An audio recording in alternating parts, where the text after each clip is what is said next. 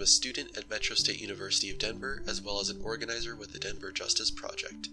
And the Denver Justice Project works on ending mass incarceration, seeking racial justice, and transforming the nature of law enforcement. And this is a podcast focusing on the homeless experience in Denver. And when I think of homelessness in Denver, the phrase I think of is, Why is Michael Marshall dead?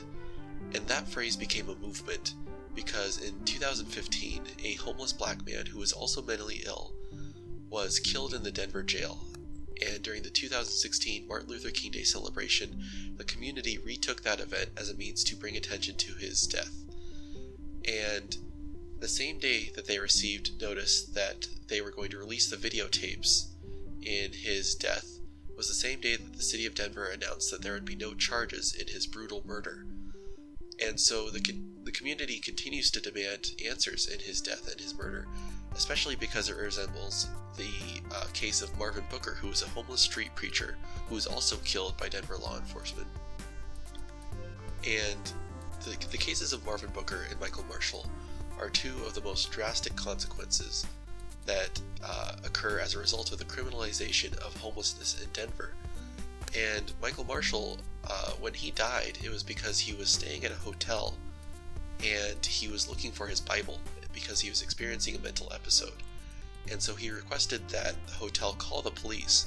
And so when the police showed up, they arrested him and brought him to jail on charges of trespassing. And trespassing is a charge that is constantly assigned to people who are violating the homeless camping ban, or sorry, the urban camping ban, um, which is viewed as more of a survival ban because in addition to uh, making it illegal to use any form of shelter, which includes blankets or sleeping bags. It also makes it illegal to sleep in public. And instead of getting, getting tickets that say that you are violating a camping ban, what uh, people typically get are tickets that say that you are trespassing on public space or that you are in violation of a lawful order, which makes it really hard to actually challenge some of these charges in court. And the urban camping ban is something that is a policy that was created in 2011 by the Denver City Council, and it was contested vigorously by the community, but still remains law today. Another incident, incident that involved uh, people getting arrested for trespassing was in 2015 when uh, some individuals were camping in Curtis Park to set up a tiny homes village, and the city had ordered eviction notices, but they had stayed there. Um, some of these individuals included members of Denver Homeless Out Loud, but the individuals stayed there, and as a result, the city responded with upwards of 70 law enforcement officers, including SWAT, and brought riot control vehicles as well as helicopters to effectively arrest 10 people. And so I interviewed one of those individuals who was arrested who is also a student at uh, the University of Colorado Denver. And her name is Kobe Wixler, and she's a student organizer as well as somebody who um, has been associating with Denver Homeless Out Loud. And so here's that interview with Kobe. Um, so state your name and any kind of organizations that you're affiliated with or belong to. My name is Kobe Wixlar. I am affiliated with a student organization class of mine for various student action. And then I work with Denver Homeless Out Loud. Um, I'm also part of a student organization called the Auraria Climate Justice Coalition. So, can you explain how you got involved with Denver Homeless Out Loud? Yeah, I knew some of the folks that organized with um, Denver Homeless Out Loud and started to get a bit more involved. And then on October 24th in 2015, there was a tiny home build day that happened um, on a plot of land that was owned by Denver Housing Authority. It's called Sustainability Park. Um, and so it's DHA, so it's public property, and they're supposed to be responsible for building um, affordable, again, I'm not entirely sure what that means, but like accessible housing and so on that day, there was a permaculture action day um, because that land was low income housing that ended up being torn down. And then for about five years, there was a permaculture garden that was there trying to just teach folks how to grow food and be more self sustaining. And they had to move because DHA was sell- selling that land to a private developer. Um, and so hundreds of people came out, and the garden was moved, but also five tiny homes were built that day. Um, and so that was kind of when I started to get a lot more involved. And it was really neat because there's obviously not enough shelter beds. And in the course of one day, there were five tiny homes. That would have been five people that didn't have to sleep on the streets. Um, and that night, 10 of us got arrested, um, and the tiny homes were stolen, broken down in trucks, um, and taken by taken by the city. So that was when I first got involved um, on like a more intimate scale. Can you explain the concept behind the tiny homes and kind of why they're important to solving the homeless issue in Denver? Yeah. So homelessness is an industry in our economy. There are a lot of people that make a lot of money off of poverty.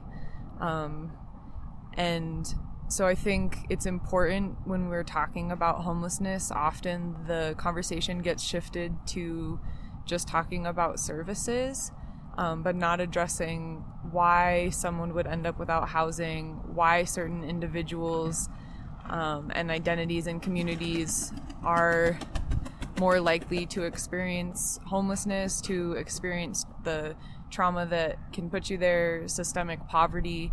And one of the big ideas behind the tiny homes and tiny home villages that we're seeing pop up around the country and excitingly um, here in Denver is that we have to actually be creating a different way of approaching homelessness that addresses human dignity, that actually starts to get at the notion that people are still valuable, people are still people, even if they're poor. Um, radical concept in the United States, it seems. Um, sorry if I'm being too political, but um, uh, and so with tiny homes, the idea is that people have a lot more autonomy. They can actually start to regain a feeling that they're part of a community. Um, in some of the research that I've done, and just like from talking to people, it doesn't feel good or empowering if you go get services that you need and you're treated like shit. Um, and if you're treated like there's something wrong with you for being in need of a place to sh- to sleep, to eat, um, things that are fundamental to sustaining a, a human body. Um, and so with tiny homes and tiny home village, the idea is we we can't just throw a mat on a floor and call that a solution. Um, people need to feel that they're capable of participating in decisions about their own lives and they need to be part of a community. Um, and not everyone can function, say, even if there were enough shelter beds, which there's definitely not, that doesn't work for folks that maybe don't want to align with a certain faith that those shelters require.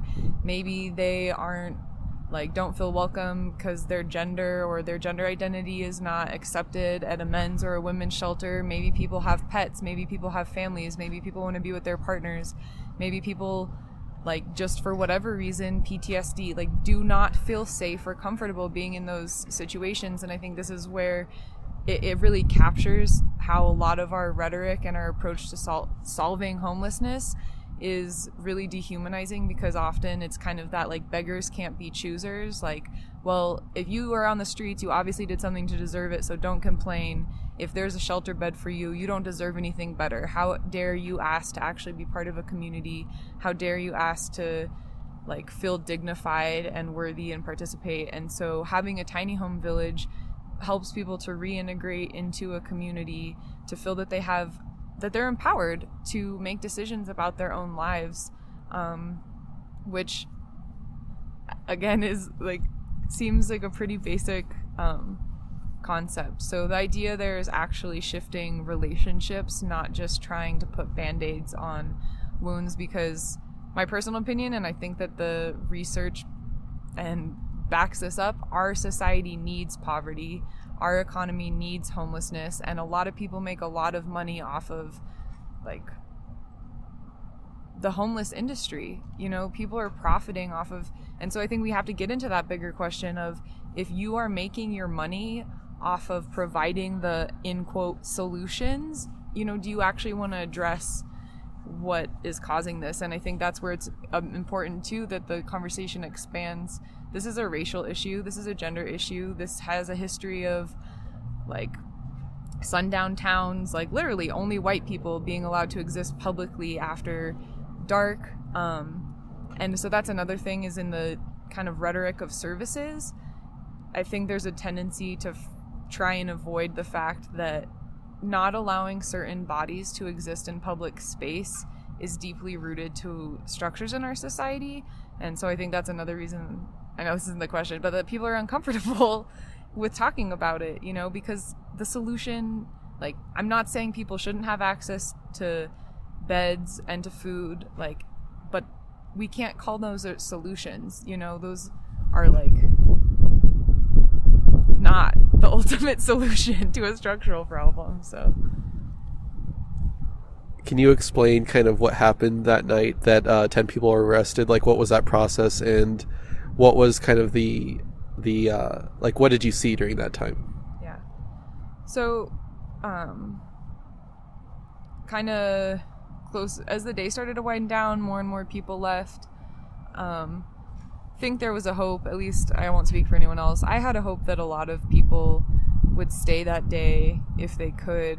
Um, because the goal was never to have sustainability park possibly be the set location for the tiny home village but we're really trying to make explicit that this was like DHA land. This is public land that again and we're seeing this happen all over Denver and all over the country being sold to private developers that are going to make a lot of money here. Um, and so we were there were 10 of us and i think a lot more people and there's a variety of reasons that people can't risk um, arrest or engaging with the police um, weren't going to leave like these five houses and these five homes that were just built.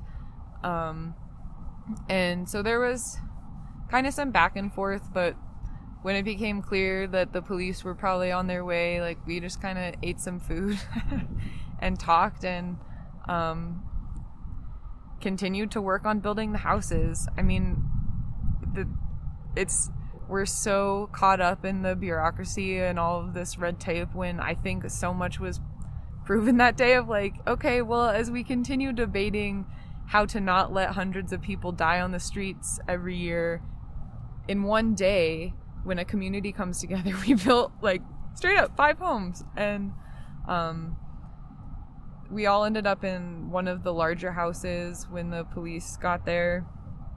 And we're just singing um, and they took us out one by one and drove us off the land. And then there's a really, folks are interested, you can find a time lapse video on YouTube um, and you can watch city come in. I'm pretty sure I'm not positive, but I I mean the amount of money that the city spent, they hired a disaster relief company to come tear down the houses um, and that was thousands of dollars worth of building material. Um, but yeah, yeah. So, do are there more specifics? I'm... Yeah. What did the actual police presence look like? Like, how many people mm. were there? Like, did they show up with just no, like police or? No. Yeah, it was like SWAT situation. Yeah, there. um, that was probably the most guns that I've personally ever obviously been around. They were sweeping, um, I think, checking for weapons or all kinds of stuff. Um, there was a huge perimeter.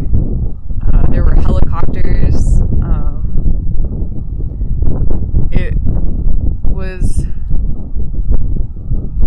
a lot of weaponry to remove 10 people that were singing and trying to build houses for people trying to survive. Um, yeah, and the police were not friendly at all. So when the city talks about kind of like resources that either can't be devoted to homeless services and kind of the things that are the band-aids, mm. what are the optics of uh, so many police and so much equipment being used to arrest people that really aren't a danger. Uh, like, what are the optics of that uh, being worth spending money on versus actual services. Yeah. To me, the optics are we would much rather spend money criminalizing bodies, or like criminalizing people, than actually um, helping them. And the DU like did a huge study.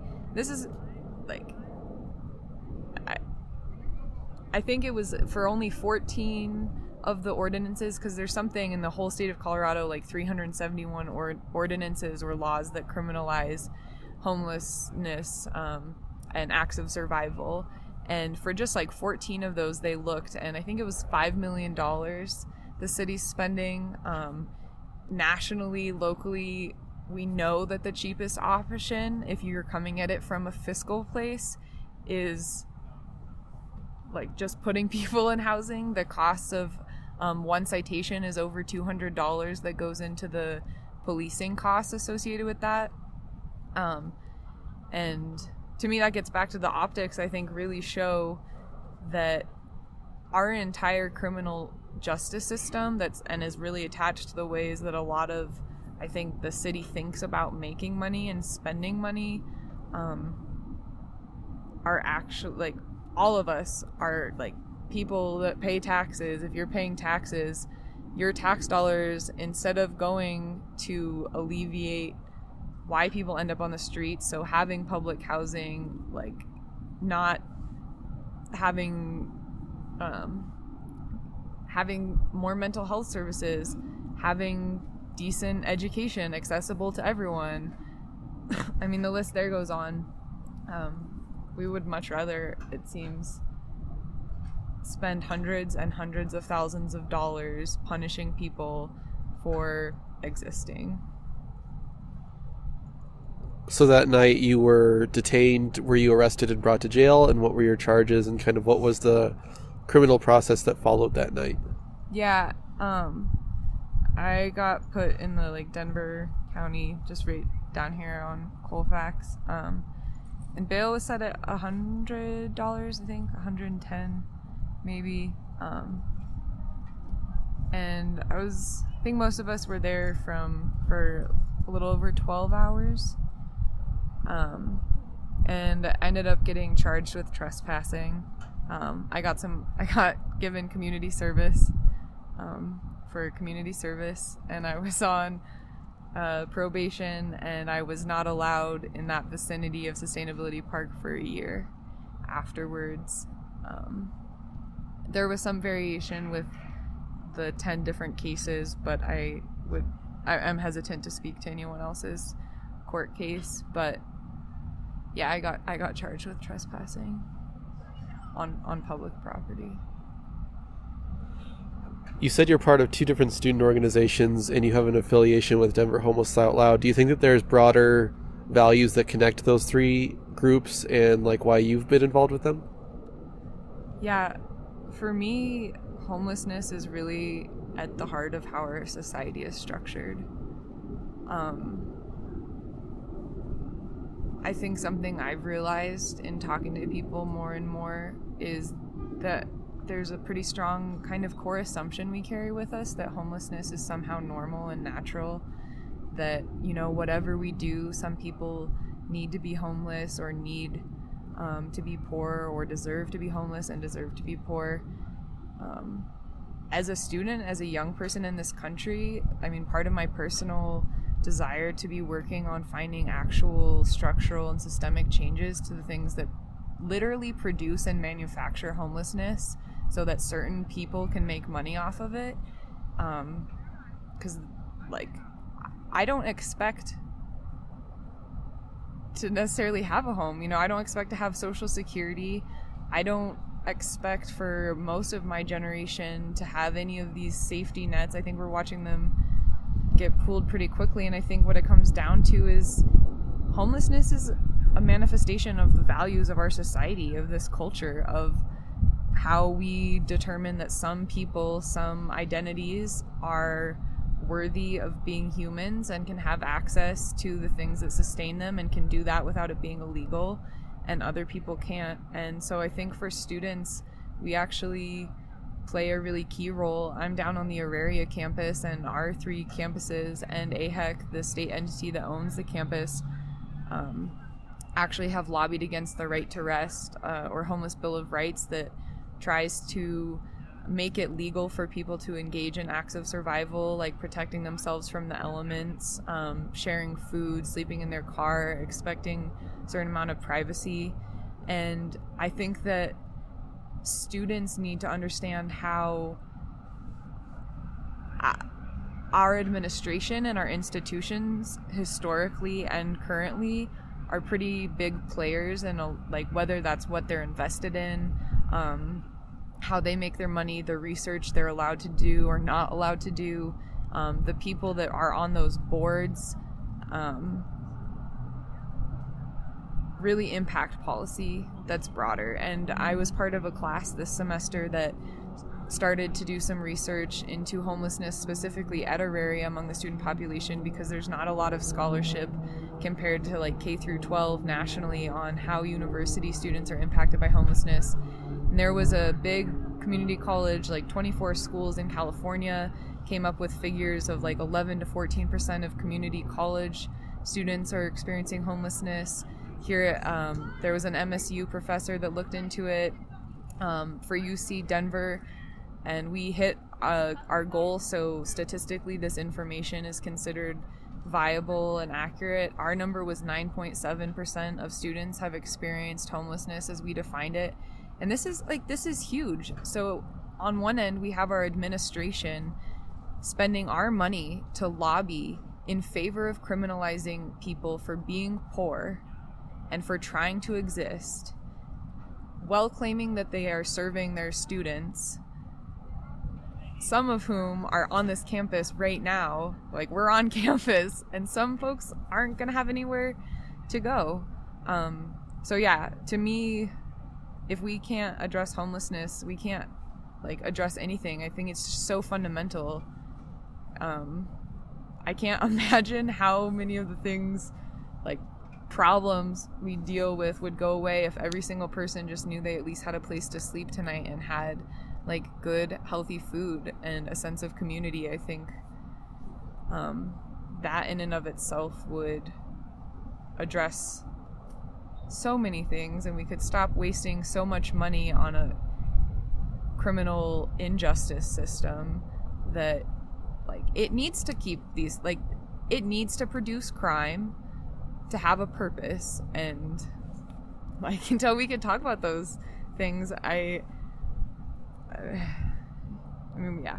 Sorry i'm going off on a tangent but auraria especially was built like through displacing an entire community and so these are patterns that continue to repeat. And i think in denver too if there was a ideally a lot of folks but if a lot of students and like young people really came to understand that when you're walking by someone that you feel like is living on the streets and that that seems so far away i mean a it's really not. I think more people realize that than like i think homelessness is uncomfortable because a lot of us realize that it's not that far away.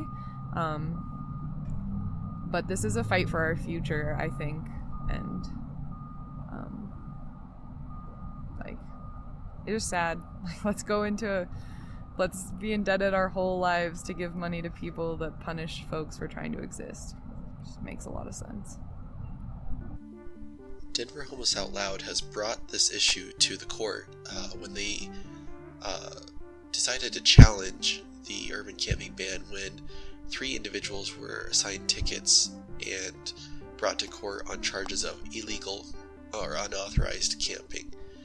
And during that trial, I ran into Tony Robinson, who was the political science chair for University of Colorado Denver, and he was there on behalf of Denver Homeless Out Loud to testify as somebody who is an expert in the field of observing the patterns of uh, homelessness and how we treat it in different cities. And so I interviewed him as well to get his perception of what that case looked like and um, and what we can actually do about the situation. Um, So, can you state your name and your title and kind of any organizations that you're affiliated with? So I'm uh, whatever works best for you. So I, um, I'm Tony Robinson, associate professor and chair of the political science department at CU Denver. Uh, I've worked with a number of organizations over the years. Most importantly, El Centro Humanitario, uh, Denver Homeless Out Loud, uh, Colorado Coalition for the Homeless, uh, Padres Unidos, NEWSED Community Development Corporation. So can you um so you had testified in the Denver Homeless Out Loud case. Can you kind of explain like what brought you to that point and what your experience was? Okay, that's a big question. So if I was to, uh, you, you, got the big long sweep and then a very immediate. If you look at the big long sweep, uh, you know, I'm just one of those guys. I, I grew up homeless for till about I don't remember it much but till about uh, seven years old, and then was poor from then on. My mom and my family were very very poor. So as I made my way to college, that was always an inspiration or always something that I carried with me, which was I needed my education to remain relevant and important to my kind of community of origin, to my family, to my mother, who really struggled. Um, so as a professor, that's what I've focused my studies on is um, affordable housing and homelessness and gentrification are themes that I really focus on in what I teach and research. Uh, my PhD work was focused on participant observation in homeless communities and involving myself in the in the political life of people who are homeless and trying to mobilize to protect their um, and assert their own rights. So here in Denver, for the last 10 years, there's been an ongoing movement to assert the rights of, of homeless people to claim public space. That goes back to Denver Tent City, that I've been involved in Denver Tent City about 10 years ago. Uh, push for these rights, and it was unsuccessful and was bulldozed, and some people were arrested, and I was involved in those politics. So, most recently, when Denver Homeless Out Loud became a very vigorous, uh, grassroots driven organization of people that were experiencing homelessness and student activists and other allies in the community, and it just kind of emerged organically as this sense of outrage at the Denver camping ban um, and other ordinances, but that ordinance specifically, the Denver camping ban, that outraged a lot of people, including me, like really, really deeply. That was just one of the most foul and vile pieces of legislation I can remember happening in this city, and it kind of re-energized me mm-hmm. as like this is just absolutely outrageous, and something's got to change, and, and I'm, I'm, nauseous. Um, and I think a lot of people felt that, and Denver Homeless Out Loud kind of emerged out of that, and kind of out of Occupy as well. These kind of themes came together, the Occupy Denver movement.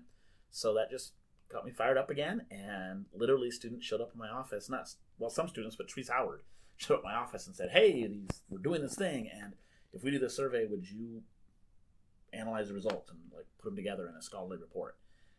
And I felt um, unable to say no, based on my own moral morality, but also because I was guilty that people were actually doing things, and and I realized I sit up here a lot and have a pretty nice life in this office, and so I'm, I was inspired again to get involved, and that got me involved with Denver Homeless Out Loud, and I produced the study based on their survey, a couple of studies, and that was submitted to testimony during the uh, legislative session, and that's how I got there. A little rambly, but. so during the legal case with Denver Homeless Out Loud, you also testified during that. What was your experience uh, in the courtroom uh, for that case? In the case, so I didn't testify during the courtroom. Oh. Right. So I didn't testify. I I I put together an expert affidavit. So they call on scholars to put together, you know, expert affidavits based on social science of how homeless people are treated. And I produced my affidavit of, in fact, homeless people are systematically, uh, you know, targeted by the police for discriminatory law enforcement um, based on these ordinances that they will apply to homeless people in the way that they don't apply to people who aren't experiencing homelessness. For example, um, using a blanket in a park.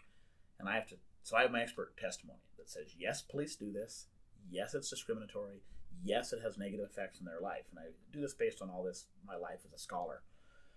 The judge in this case um, determined that that testimony was irrelevant. And it was irrelevant because the city was just trying to put these people on trial for violating a specific law. They said, You violated this law. The law says you cannot use a blanket in public, and you were using a sleeping bag. So that is specifically against the law. The defense, that is the team I was kind of a part of, we were trying to put the law on trial, Mhm. claiming that the law itself is unju- is unjust on its face and it's unjust in its application. So we were bringing all this science proving that had nothing to do with whether the, the fact that these individuals did it. In fact, they did. They did use a blanket. They did use a sleeping bag. But we had to prove that the law itself was unconstitutional and incorrect. But the judge determined that was irrelevant, that we weren't going to put the law on trial. We were just going to put the facts on trial. Did they do it or did they not? So the judge determined that my testimony was irrelevant, and so I didn't actually testify.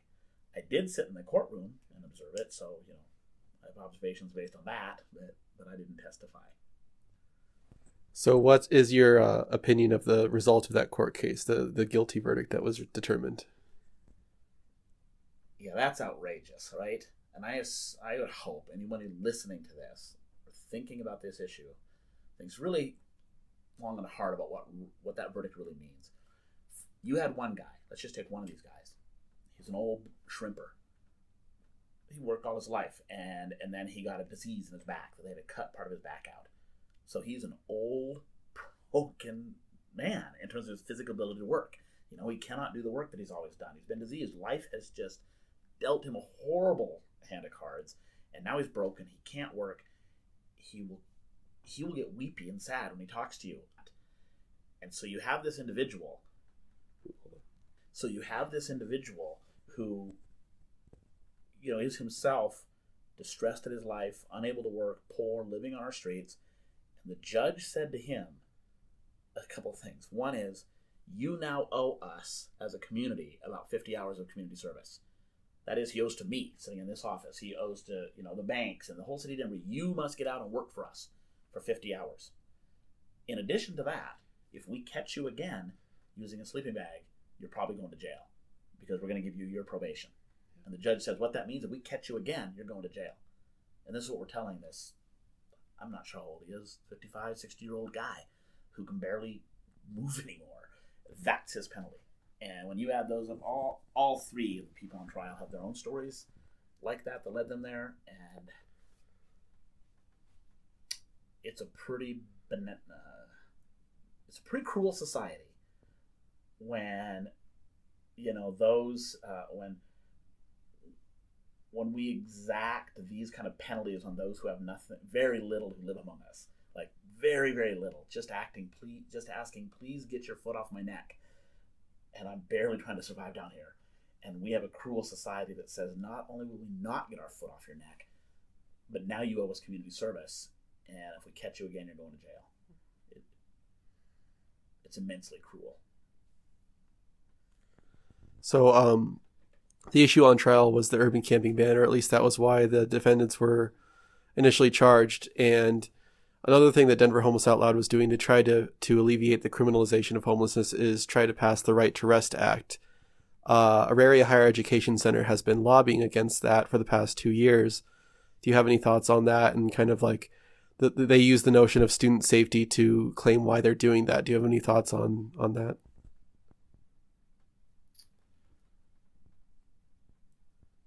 Yeah, that's that's a that's a form of purposeful, willed ignorance on the form of university elites, university officials, um, that is really disheartening.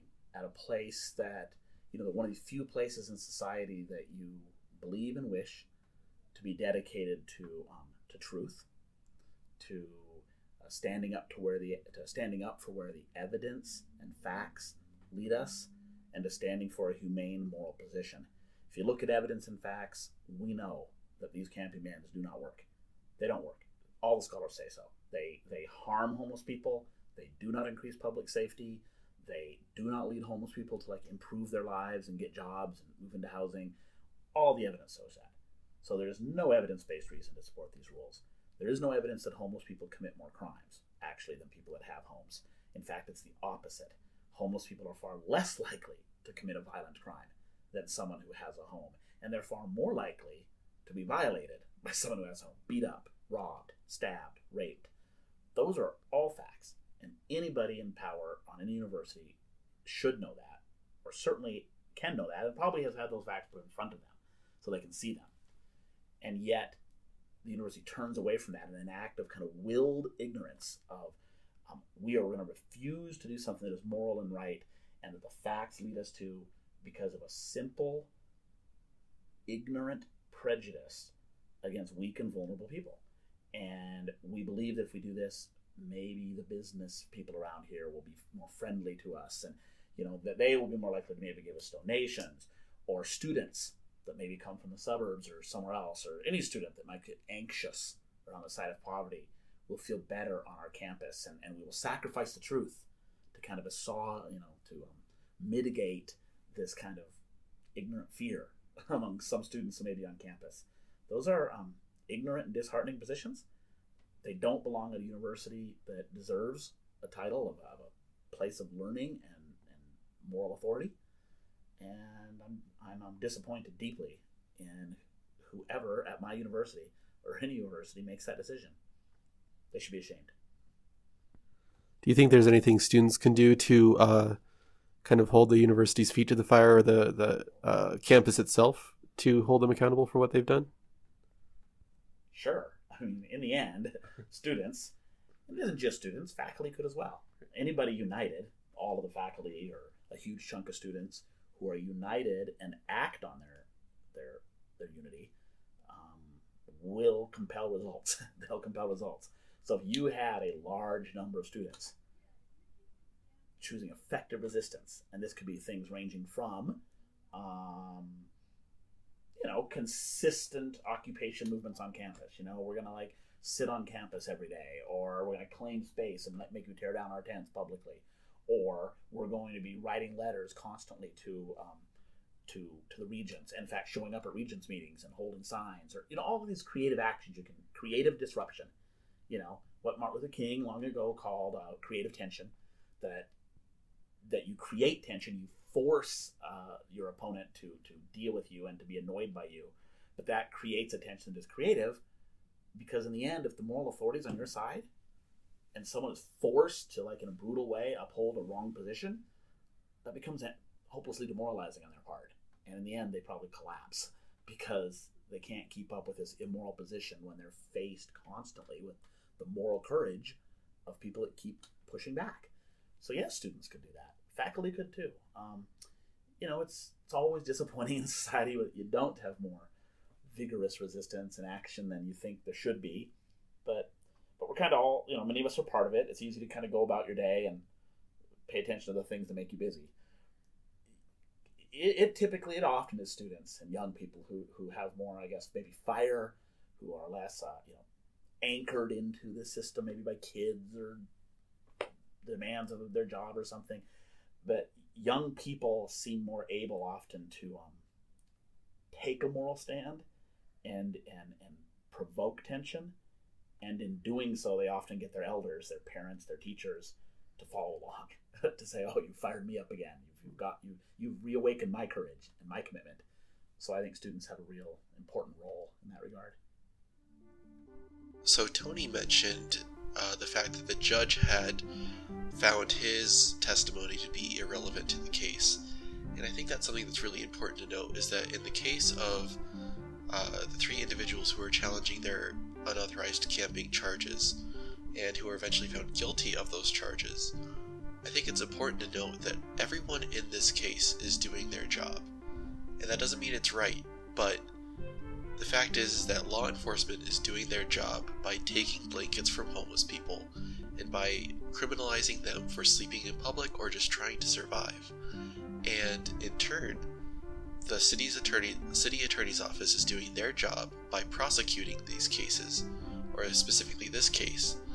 The judge is doing her job by ensuring a conviction, and it was very clear throughout that case that she did. And then the jury is doing their job by, by delivering a guilty verdict. And a good indicator of why that's the case and why they're just doing their job is because the jury actually asked uh, whether or not they could pay their fines if they found the defendants who were homeless guilty of unauthorized camping. And they actually had trouble trying to fill a full jury that uh, didn't see this law as being just inherently wrong. And so this would indicate that the jury itself knew that this law is wrong they knew that it was wrong to assign a guilty verdict, but that they did so because that was something that they were supposed to do. And this speaks to the fact that City Council has determined that this is what everyone's job is, at least in this situation. And I struggle to believe that law enforcement, or that anyone in law enforcement, signs up to be a police officer with the intent that they want to take blankets from homeless people, but that is their job in Denver. And so this speaks to more rooted systemic issues that don't that aren't solved by just telling law enforcement to stop doing this or to, you know, say that we need to divert things or energy into finding uh, into re- funding nonprofits and different organizations that are working on the issue. Because, as Kobe had mentioned earlier, all these organizations are just creating band aids for a problem that we're not addressing at its roots, roots, root issue. And specifically with the criminalization of homelessness, what Denver Homeless Out Loud is trying to do is remove that aspect of this whole situation because that inhibits people from actually getting out of their circumstance. But more importantly, puts them in positions where they will never get out, but that they may be in danger for their situation, and where we're treating homeless people a certain way because of the stigma of being homeless and just being in poverty in general. And I don't know what the answers are, and I certainly don't think that we are doing anything helpful with regards to how we are criminalizing people who are just trying to survive. But what's clear, at least in my mind, is that our city is violating human rights, and in fact, the U.S. Justice Department has determined that policies like Denver's are violations of the Constitution. And so at some point, we're setting ourselves up for a constitutional challenge to Denver's practices.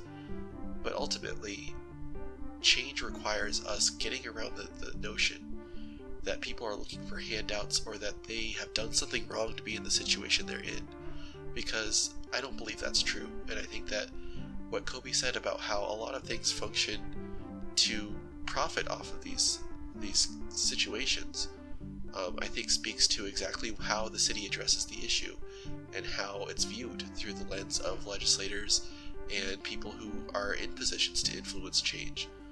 Um, but just to kind of wrap up, I think that what we need to do is understand that people are just looking to survive, and if we can't even get to that point in society, then I think that we need to seriously challenge our values and, as a result, challenge our practices.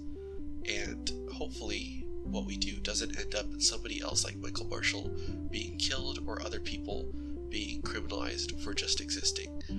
So, again, I am Vinny Cervantes, and thank you for listening. And I hope that this has uh, at least informed or given you some insight into my lens of the situation.